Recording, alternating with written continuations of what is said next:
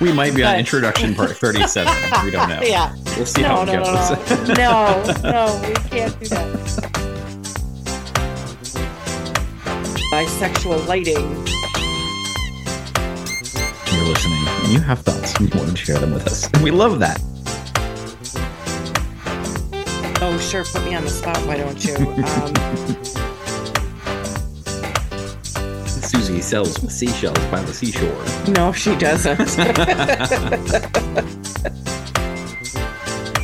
because it's going to be great. And I think you're going to enjoy the heck out of it.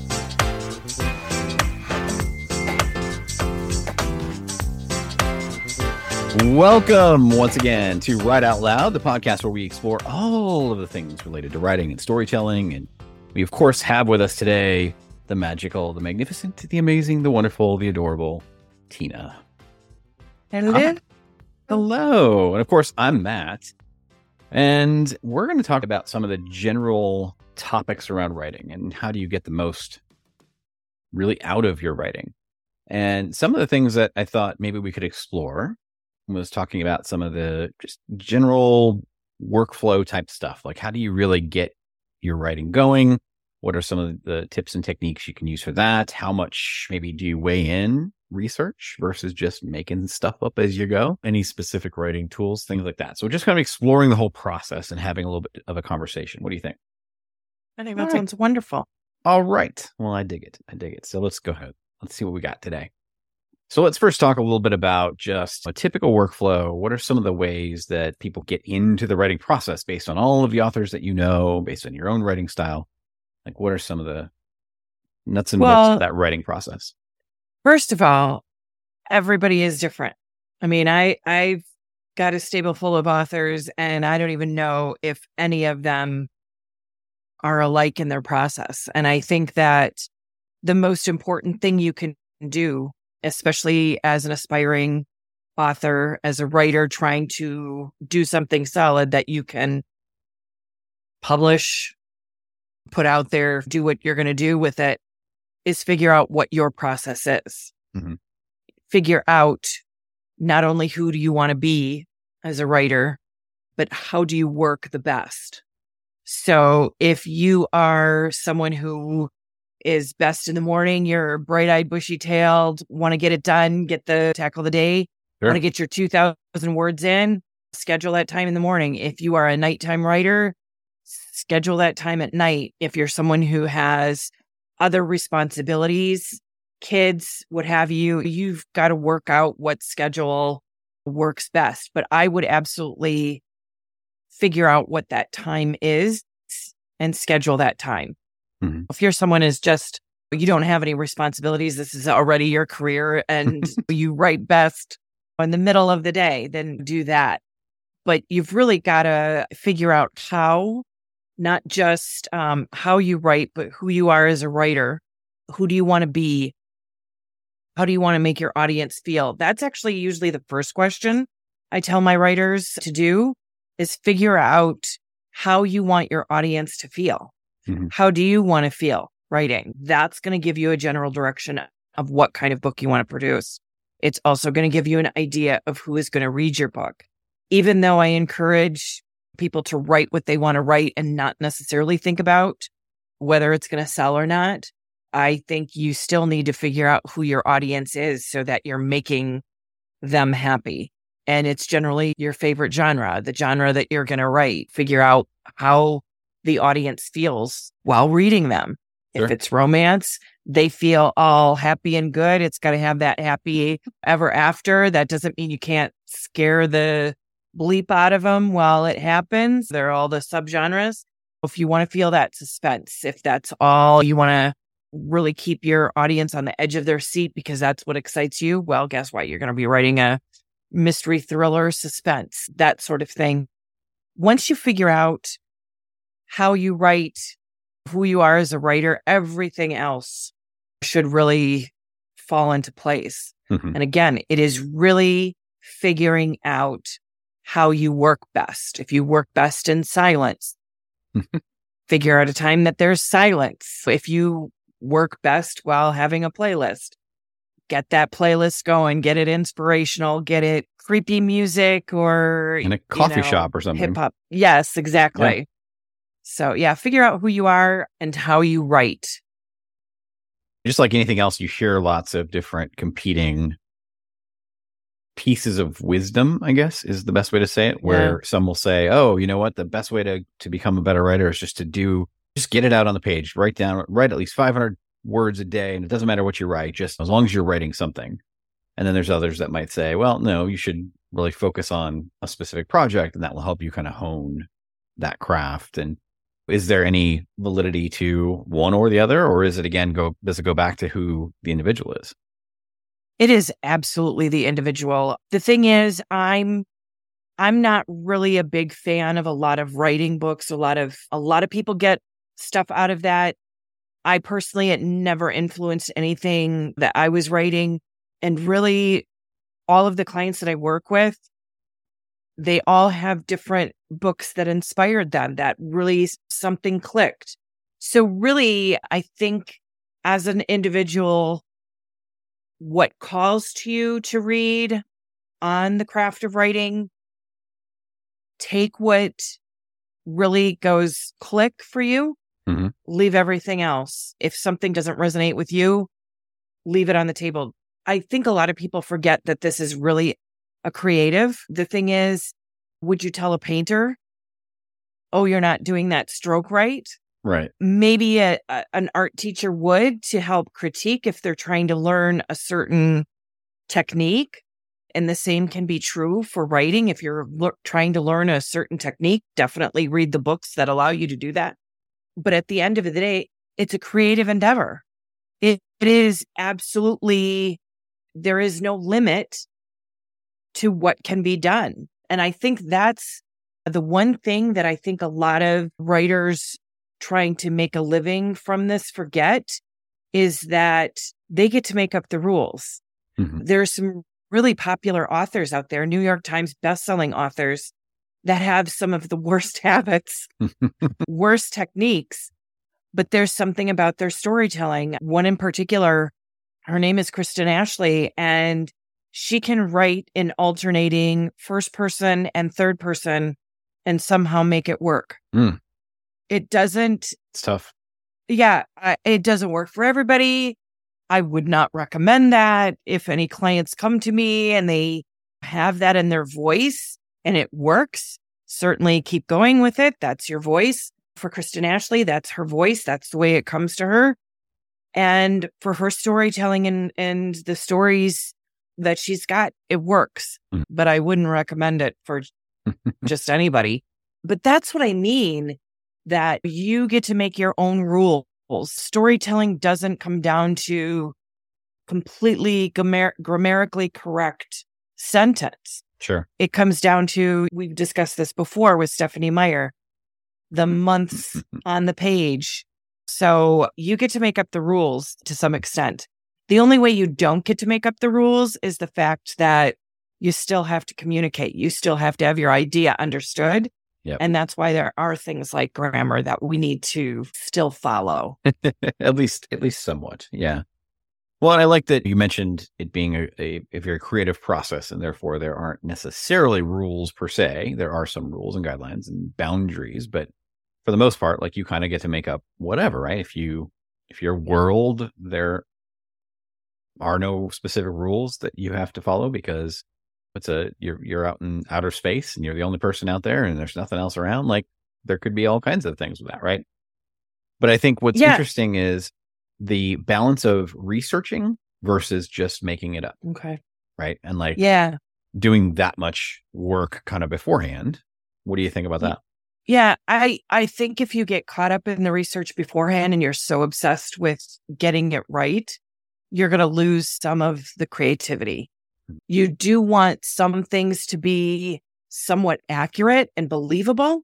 That's the one thing that I think we haven't talked about on this podcast is that the one element that makes a really good book is believability. Mhm. We are there's a term used in theater that can also be used in creative writing and storytelling. Mhm.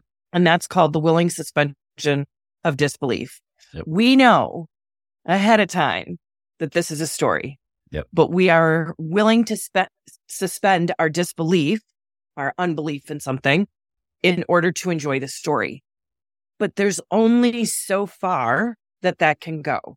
Mhm. At some point, oh, this is too unbelievable. That would never happen. How many times have you read a book and that comes up or seen a show or watched a movie and like, oh my God, that's that is totally not realistic. Mhm. I think there are some places that you can be unrealistic and stretch the boundaries, but you want to be careful and make sure that you're not crossing those lines of how f- how far will your reader follow you into that. There's been lots of shows. We watch a lot of uh, a lot of TV shows because there are some really good, well written series that have Yes. some very good storyline with them. And one of those that we enjoyed was The Resident, and hmm. when it's Matt Czuchry mm-hmm. and a few others. But basically, again, from a willing suspension of disbelief, you're in this hospital. It is going to do things in this hospital where they might explain something. that You're like, yeah, no doctor's ever going to explain that, but that's fine.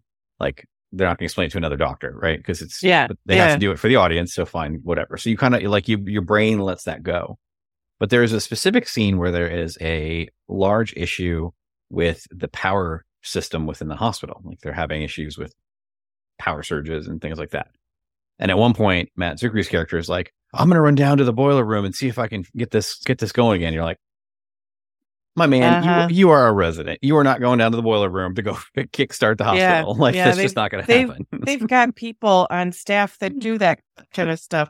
yeah, Call maintenance. yeah. It's eh, so it's just moments where you're like, "Come on." Yeah.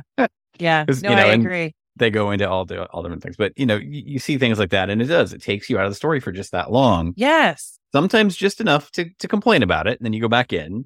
But other times Yep. it is enough to break the entire story. But that's the point. It takes you out of the story. Mhm. That's that's why you have those guidelines. I, again, I don't want to call them rules because I'm a rule breaker, but you have the bumper guards in a bowling alley. You don't want to go out of bounds and that's the whole thing is I want to be so far sucked into a story that I forget the world around me. Yes. The minute you remind me that there's a world around me, I'm out. Yep. I'm out of it. And maybe I'll put it on pause or close the book for the night. No, as a writer, I want you binge watching. I want you binge reading. I want you not to put that book down and have you looking at the clock at 3 a.m. going, okay, maybe I can finish this before four. Yeah. Well, we want we want that world of Harry Potter experience. We want that that Mhm. level of immersiveness, right? That you are in that world so much that you want to be a part of it. Like you want to yes. You want to be in it with them, right? And Yes. meeting your heroes and meeting your villains even. Yeah, you want to have that that story be so expansive that it just takes it literally transports you to another world. Yeah.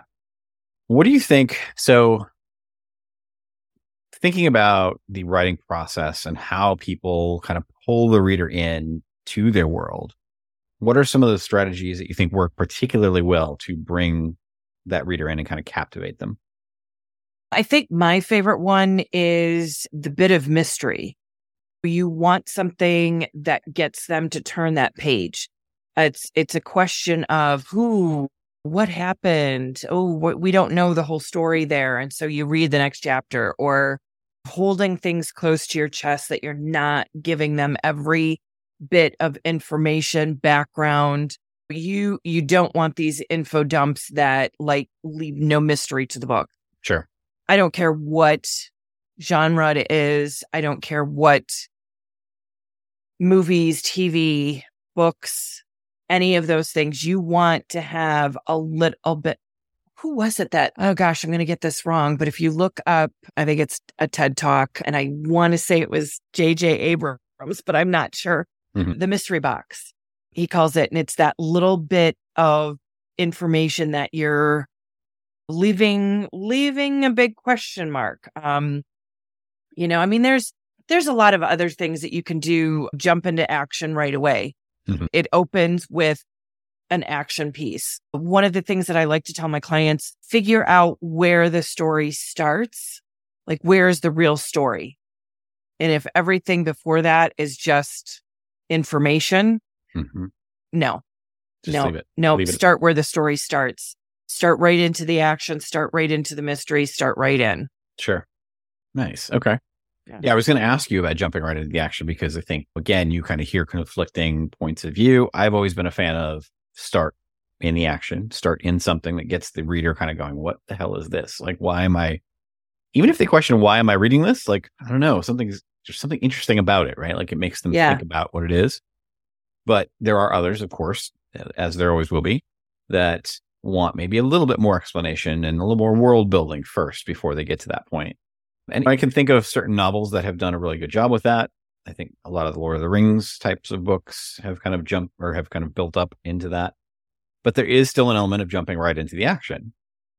So I don't know. It's- yeah. it's- So, okay. So, Lord of the Rings is a hard one to crack because I only got to book two before, like, I could only read so many descriptions of trees. so, I, that's not to say I'm not a fan. I loved the movies. The movies got right to the meat of it. And there are a lot of people that love The Lord of the Rings. So, in no way am I saying that it was not good, but I wasn't a big fan simply because there was too much and not enough action. Yeah. I need a little more content that pulls me in. sure. Like I said, I stopped with the second book because this whole thing with the trees, and I was like, ah, I think I'm kind of lost. I'm lost amongst the trees, sure. but they were damn good movies. Yeah. And so, you know, Yep. I do think that you can give them the information as the action is unfolding. Mhm. That's not to say that a little bit of description. One of my longtime clients has beautiful poetry in her descriptions, and that sucks you in. So it really depends on the technique Mhm. used on how to draw someone in. Some people really need that action to get going. Mhm. I would I would actually say that if you're not sure how to start, and I think a lot of writers are in that same boat, a lot of people have trouble starting. I I don't know many editing jobs that I've been on that have had great openings first time around. Mhm. It's always the beginning that probably needs the most work Interesting. you know, in that first draft. Oh, yeah. Oh, yeah. but I think that's because that's the most difficult part. It's like, how do you start? How do you introduce characters? How do you do? You're focusing too much on the how to. How do I open a book? How do I keep people interested? Instead, think again and say, you know, where does the story start? How do I start as close to that as possible? Mhm. And if there are things that need to be explained, then they'll be explained. Sure. If you need introduction of a character, I don't think it's a problem to have the character on stage and have them doing something and discover about them. Mhm. I think there are ways of doing that. So I think concentrating too much on, oh, I need my audience to know this before the story starts makes it way too heavy in the beginning with information. Got it. Yeah. Yeah. Yeah. I, I'm a fan of some of the flashback types of ways to fill in information as well, right? Like kind Yeah. of starting off in the middle of something, but then kind of jumping back to say, okay, now who is this person? Where where did they come from? And kind of jumping back to the action and kind of jumping out and talking about another person or another another Yeah. situation, right? So you see that all the time in TV. Oh, yeah. You Yeah. see that all the time in TV. Yeah, in TV it is much easier because it's a visual medium mm-hmm. and you're seeing the flashbacks. Books it is harder. You want a definite balance. You don't want too many flashbacks because then that's Disorienting. yeah, disorienting, jumping back and forth and and can be confusing again. I think sometimes it's okay not to know something Sure. not to know who somebody is for the story, not to necessarily. And again, it's also it's a little bit murky with the show versus tell because if you're truly showing, then you're not giving a flashback because a flashback tends to be tell. hmm So, but it can be a good tell. And you can, I mean, in the action of the flashback, make it a show, but you're also telling the audience something that they need to know. So it Sure. is strictly a tell. So, Like, Like how I do I said, get it's a this information murky- across? yeah, it's a murky area there. Yeah. Nice. Well, excellent. So let's think about if we were going to leave people with kind of one hot tip to try out or one maybe challenge to try for this week based on what we've just talked about. What Um, would we give them? I, again, I'm a fan of that mystery box. So, homework number one, go find that uh, video on YouTube. And I don't know if it's JJ Abrams, but just put in TED Talk mystery box. I think that's the You title. can find of it. We'll put it in Uh, the show yeah, notes. Yeah. I'm a big fan of that. So, the challenge that I would give the audience is figure out one thing about your character that you don't want the audience to know immediately, but yet be dropping some of those clues that keeps them going, that keeps them guessing. Just figure out one thing, one thing to do. One thing in service of the story. Yes. Yep. Yep. Yes, I love that. In service of the story. Yep. Because it'd be easy to say, my one thing that I don't want the readers to know is that my character likes pink socks. Yes. And if it doesn't really yeah, play a part of the doesn't anything- story, who cares? right? So ask yourself, here's a good filter. What's the point? Yes, exactly. What's the In point of them service not of the knowing this? story. Awesome. Well, very good. Well, I think we've talked a lot today about some good tips and just general thoughts about how to be successful with writing and some of the ways others go about it. And again, as you said, some of the stuff that even we talk about is going to resonate with Yep. you and some of it won't. And that's okay. We're not here to tell you that we are the foremost experts of all of this, although Tina really is. So you should listen to her. But we we do try to help out as we can. So that is why we're Yeah. here. Take take what resonates and leave all the rest. There you go. Love it. Well, very good, my dear. And that is Yeah. our show for this week. Where can they find more if they want more Tina? I am on Instagram, usually daily. It can be found there. You can DM me. You can stop by and say hi or email me at Christina at bookmatchmaker.com. Where can they find you, Mr. Matt? All of my stuff, all the goodies, found at cassem.omg.lol. That's C A S S E M dot omg dot lol. All right. Well, until next time. Bye.